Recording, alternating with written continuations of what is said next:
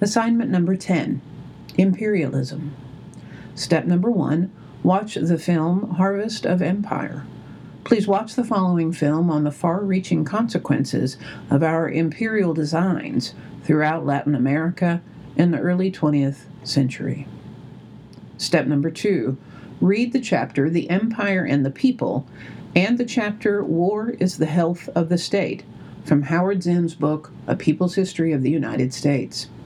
Please be prepared to discuss at least five things from these chapters you thought were interesting on the discussion board. Step number three watch American Empire.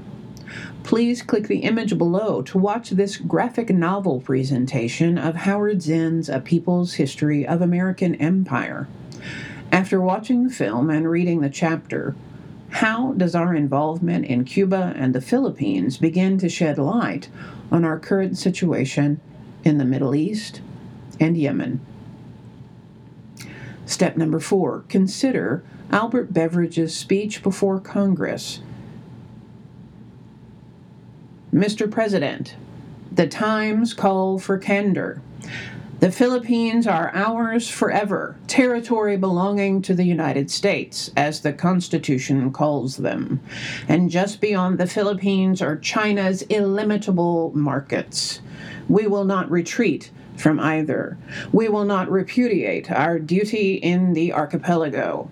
We will not abandon our opportunity in the Orient. We will not renounce our part in the mission of our race, trustee under God of the civilization of the world.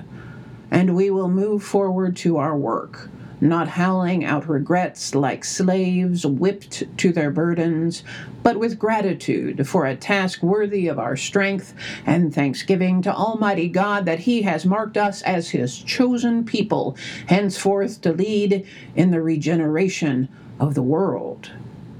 Mr. President, this question is deeper than any question of party politics, deeper than any question of the isolated policy of our country, even, deeper even than any question of constitutional power. It is elemental. It is racial. God has not been preparing the English speaking and Teutonic peoples for a thousand years for nothing but vain and idle self contemplation and self admiration.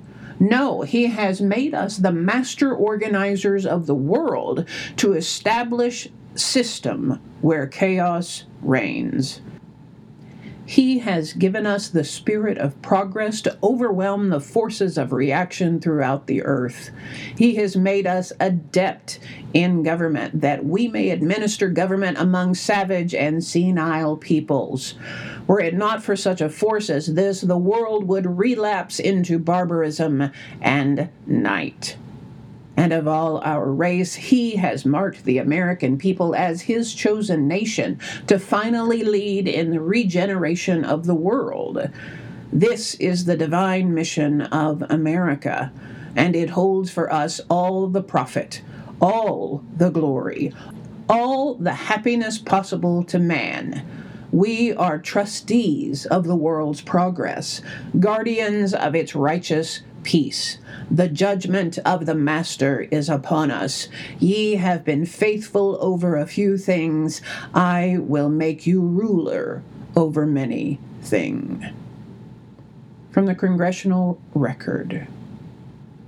These are Albert Beveridge's justifications for our military interventions in Cuba and the Philippines.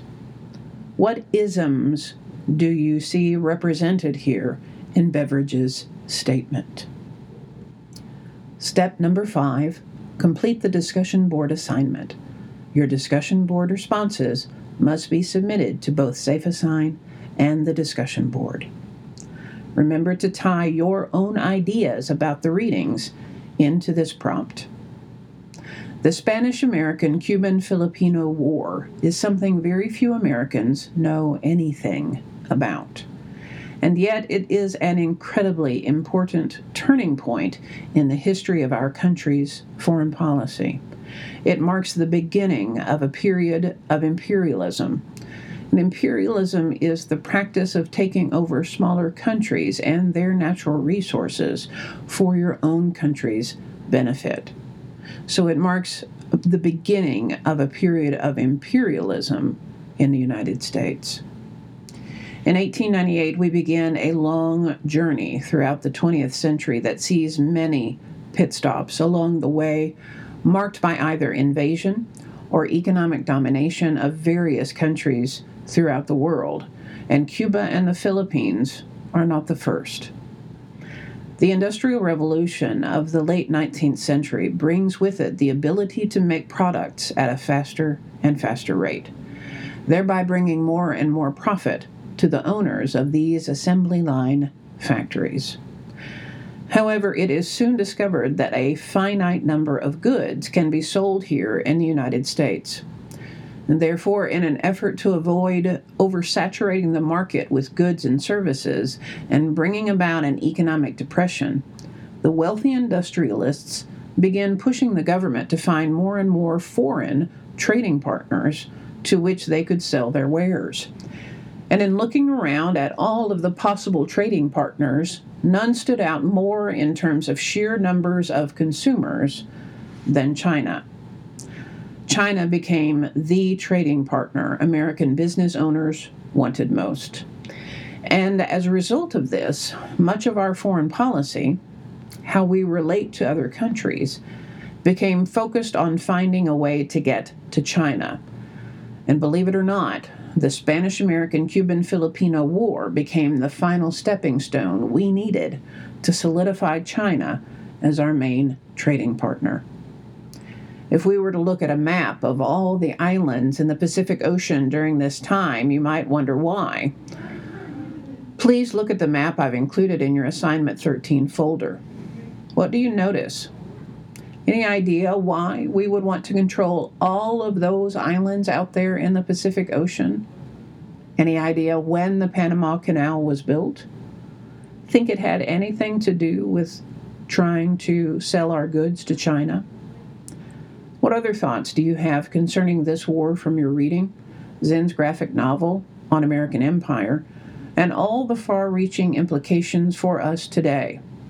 How does this war lead the world into World War I? Please post an initial response to these questions of at least 150 words. Please expand on your ideas a bit and give me more than a list. Tell me why you think the way that you do. And then reply in two or three sentences to at least three other students' initial postings. And as always, once you've completed your discussion board, copy and paste it to the Safe Assign link at the bottom of this page.